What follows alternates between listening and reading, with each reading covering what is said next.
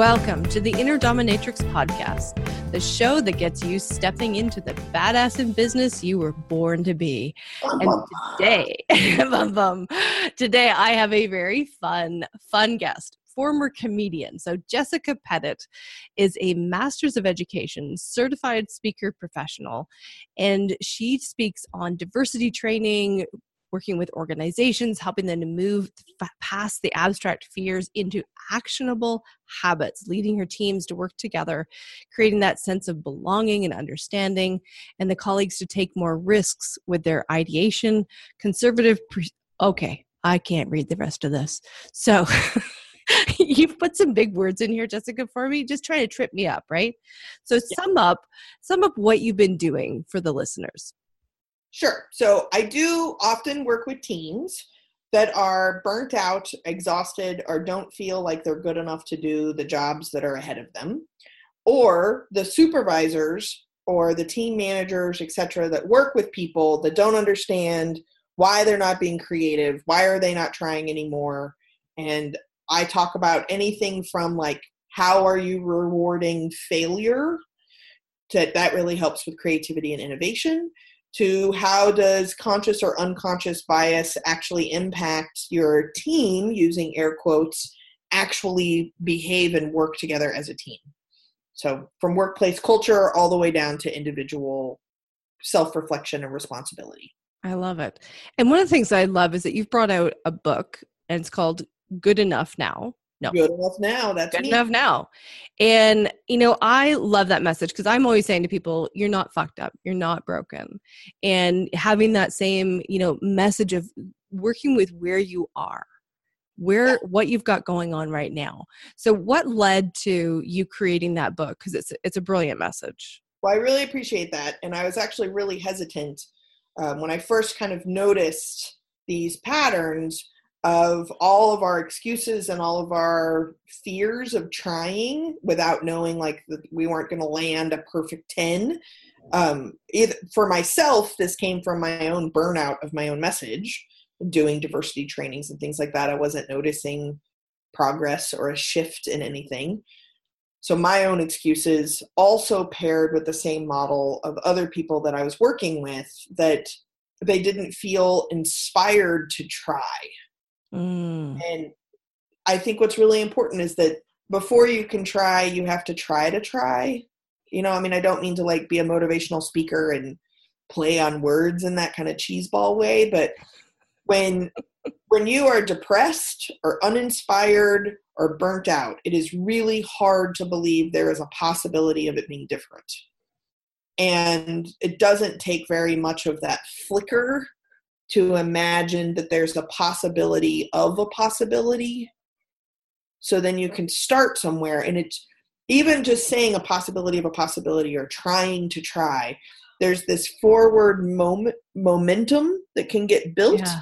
that that's all it takes. You have now started just by yeah. like slow leaning into something is a different way of thinking, a different framework and the next thing you know you're actually being creative you're actually innovating you're disrupting your own sense of like this is dumb. And that disruption is um, a motivator is a self-propelling fuel. And i love it I yeah. love it. It's like focusing on, you know, the micro steps. What's what is in your control? What can you do? And like you like you said, I love that idea of you know the possibility of the possibility because even if you're completely totally stuck there's a piece of you that would always be able to say well what if what if there's even a small slice of a possibility mm-hmm.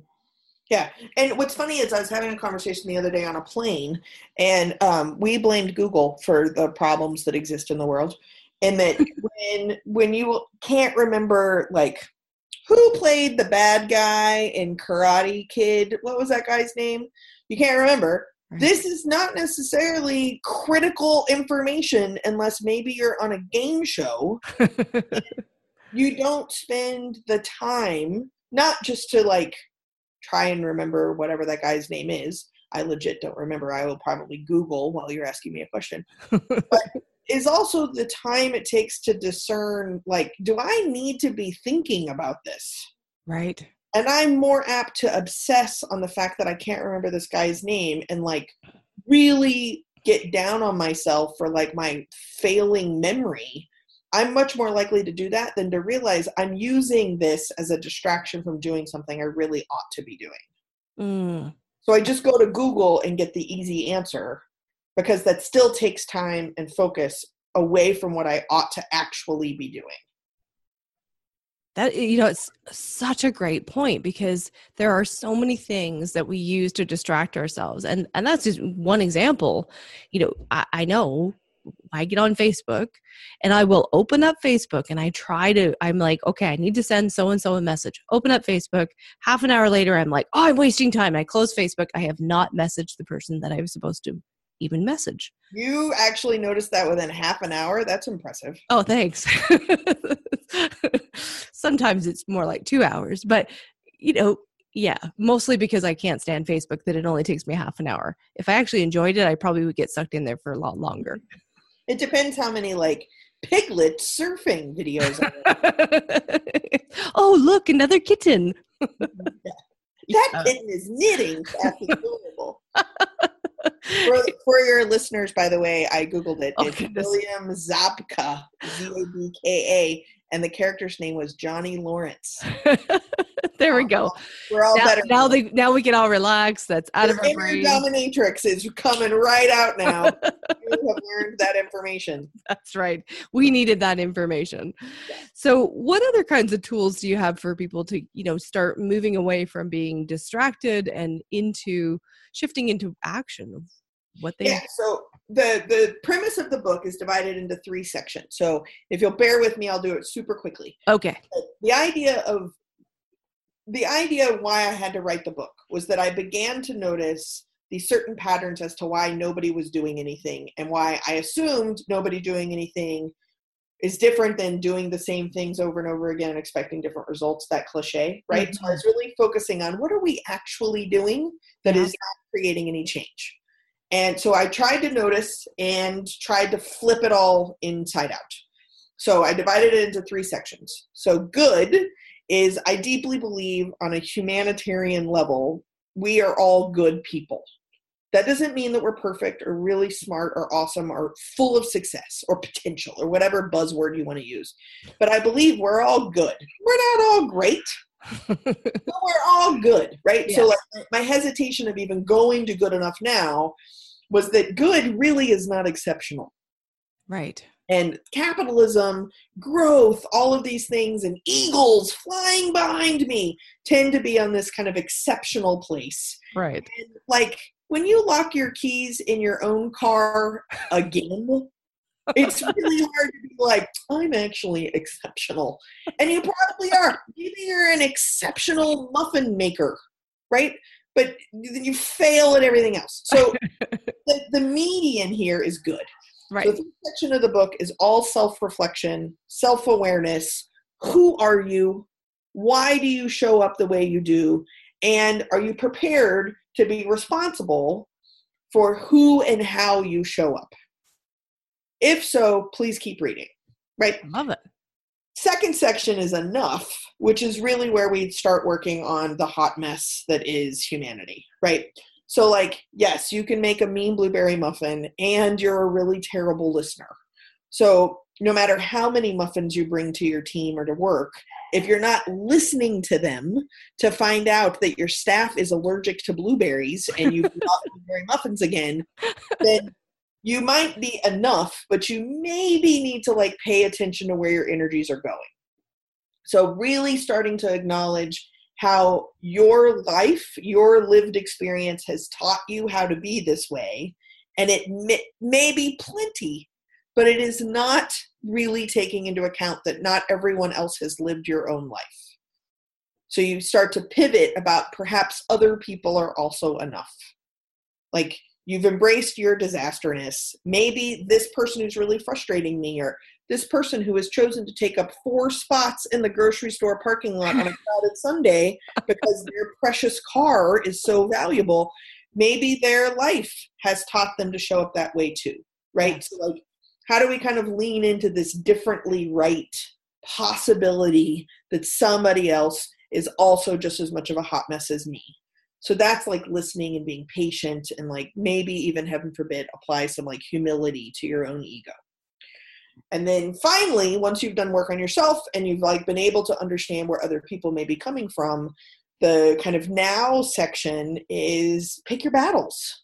Like you're not gonna fi- this is not a book that's gonna fix everybody overnight. I wrote the book and I'm still a disaster. That is why there's so many typos in the book. Um, hey, we have that in common. oh, so great. Only 14 editors too. The words are spelled correctly. They're just the wrong The word. wrong words. Ooh. So the now piece is really about making better connections with other people and being responsible, slowing down and forming a message and being responsible for how it lands or impacts somebody else. That's it. Very brilliant. Mhm. Very brilliant. Or a subliminal diversity training that some people can actually swallow. Yes. Which I love. And and that was one of the things, you know, when I heard you speak at the CAPS convention, I love how much you embrace the diversity piece, but you you bring that out in a way that it just makes it easy for people to to welcome how different you are. You know, you come out on the stage and you're like, you just this is me, you point it all out. No, no, you're probably judging this, probably judging that, probably, you know. And then all of a sudden the, the audience can now go, ah, okay. I don't have to try to stuff that away. I can just, yes, I did have that. Okay, now I can let it go. Mhm. That's happening. Oh, okay, good. That's actually happening. Oh, okay, good. Yeah. That's also happening. Yeah, okay, good. Yeah. Mm-hmm. And and that that space of having no judgment about it. Like when you're up on the stage, you're what I saw was that you were allowing people to judge you. And then in allowing them to judge you, you create space for people to have acceptance of diversity. Yeah, shh, don't tell anyone that. Okay. The judgment of me when I walk out on stage, how is that any different than the judgment I had to an audience I hadn't even seen yet when I chose to put that outfit into my suitcase? right.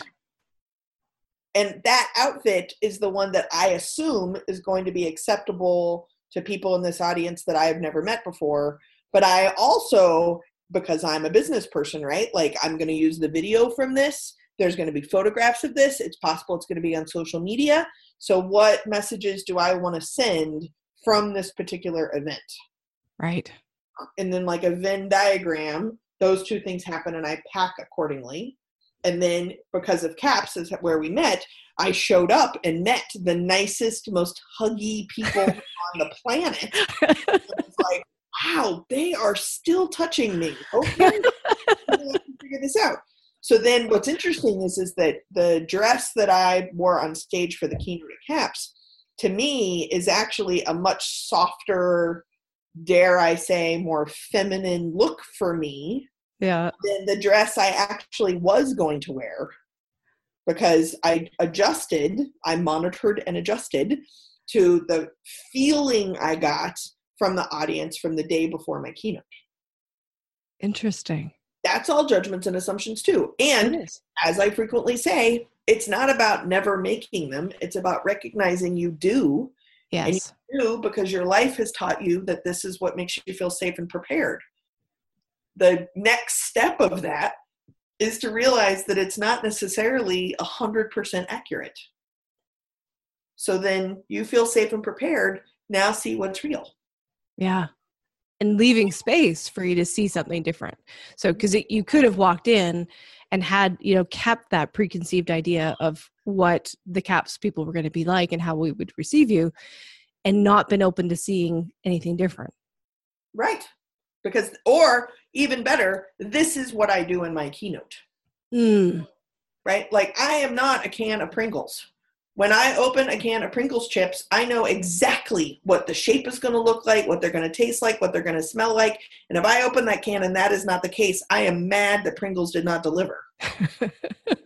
and specifically for those of us that perform or talk in front of other people is um, i think that there is a business model of being a pringles can the magic is that i'm a pringles can that adjusts to my audiences mm, and that's a business point of distinction that i i'm able to have control over i can set the tone and you know, like I don't, I, I should have asked this probably before the recording, so I don't know how dominatrix we actually are talking about.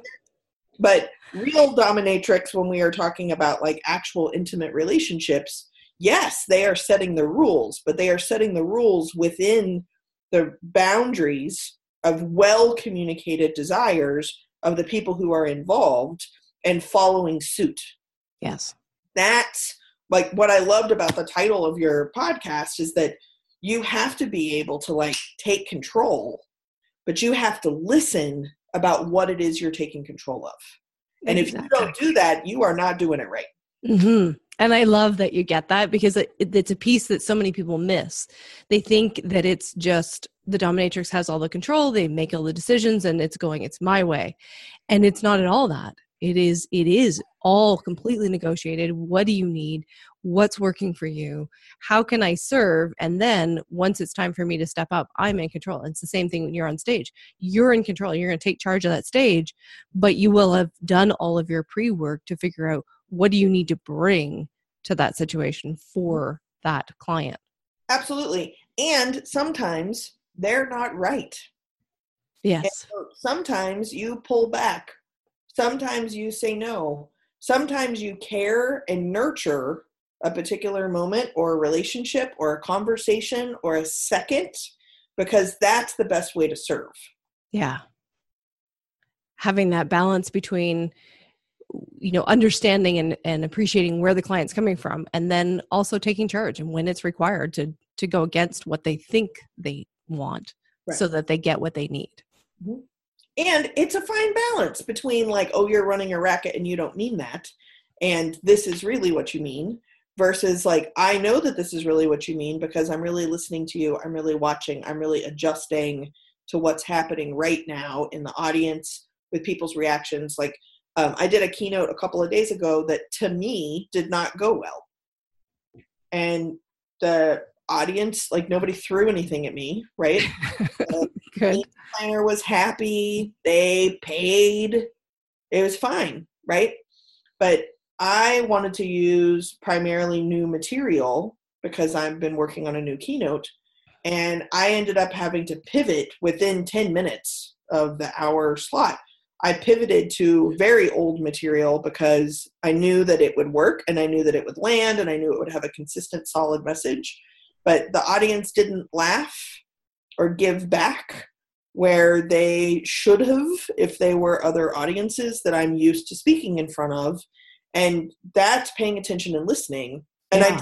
I, I didn't force my message that I needed to do onto them, nice. but I listened and I adjusted accordingly. And um, I was edgy because that is why I was hired but I was like a level two instead of a level eight that I was planning on doing because level two was really scary. Wow. And part of service from the stage is leaving a space for your audiences to be able to connect to a message, maybe not to me as an individual, but that message needs to connect to their own lives and their conversations where they are at, not where I wish they could be. Right. And and that's a mark of a professional who you know and i'm sure that your years of comedy has allowed you to really have that connection with the audience and to adjust. And it, and it really sounds to me like you take your ego out of it. It's much more about what do they what does this audience need? Yeah i mean i, I think that it, i would be lying if i said my ego was completely out of it. It's just yeah. not it's not in the front. Those my ego speakers are not plugged in it is not in front and it is not on that stage.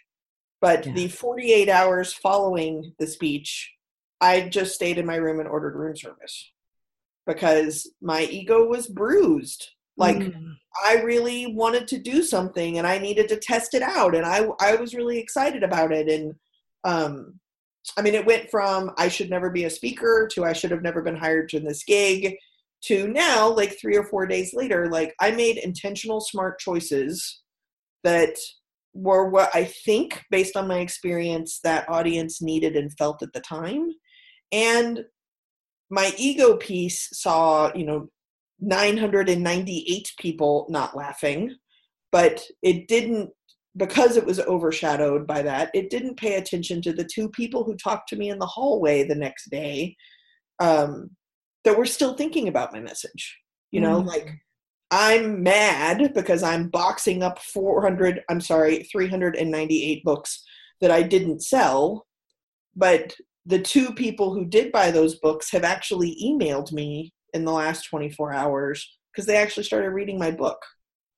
Right? Like the humility that's involved of paying attention to the people that really got it in the way Yeah. that you're anticipating is still ego based. But it's again, it's all about service. Yeah. And I love how how raw you're being about the process that you know that you you withdrew completely and going through from the stage of like oh my god I should never be a speaker again and and we all have this we all have these things that it's like knock us completely down we feel like oh that's it I give up I quit I can't do this and Oh And- wait, I have no other skills. What am I supposed to do? That's the bottom of that for me. And then I'm like, okay, I gotta figure out how to do this. wait let me keep going with this because people are still paying me Right. I have to pack up and go to another gig. What? Uh, yeah, it's true. And it is also important that, like, at some point, I did leave my room, um, and I walked down there uh, back to the kind of keynote area again. Mhm. and I walked and I had a lovely conversation with a human being who is a cricket farmer. wow Uh-huh. That is not a demographic that I would ever have assumed existed, let alone that would not make the top 10 demographics of people that I think, you know, who really digs me? cricket farmers. they really love me, right? Like, I didn't even know that was a thing. I had an amazing conversation with Michael. It had nothing to do with my message. I learned more about cricket farming in five minutes than I thought I would ever need to know. And what's interesting is that in him telling me about his cricket farming job, which by the way, this is a thing, he ships out 12 million crickets a week. oh my god Right. What? Um, he actually quoted one of the lines from my keynote wow the cricket farmer. Like, maybe just because they didn't instantly stroke my ego, maybe it worked better than I'm giving myself credit for. Are you ready? Are you ready? Maybe it was good enough. What? As I said CAPS, I believe we speak on the messages we need to learn the most. so true. I'm always telling my clients, I'm doing this for me because I need therapy. So I'm helping everybody else. Yep.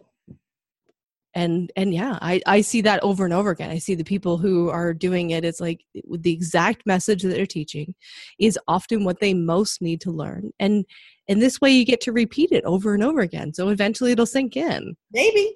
Or worst case scenario, when I'm like, that's it, I'm done, I'm washed up, I need to get a job. I can now remember that uh, Michael employs two people. Their job, their job is watering crickets. I would like to point out I don't know how to do that. I am willing to bet I probably do have the skill set for that. And I can think of things I would rather do Yes. water crickets all day. Maybe I should get back to work.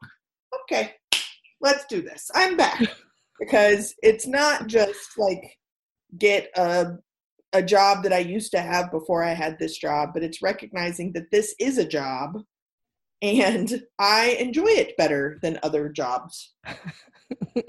and you're good enough at it. I'm good enough. All it matters. Who wrote that stupid book?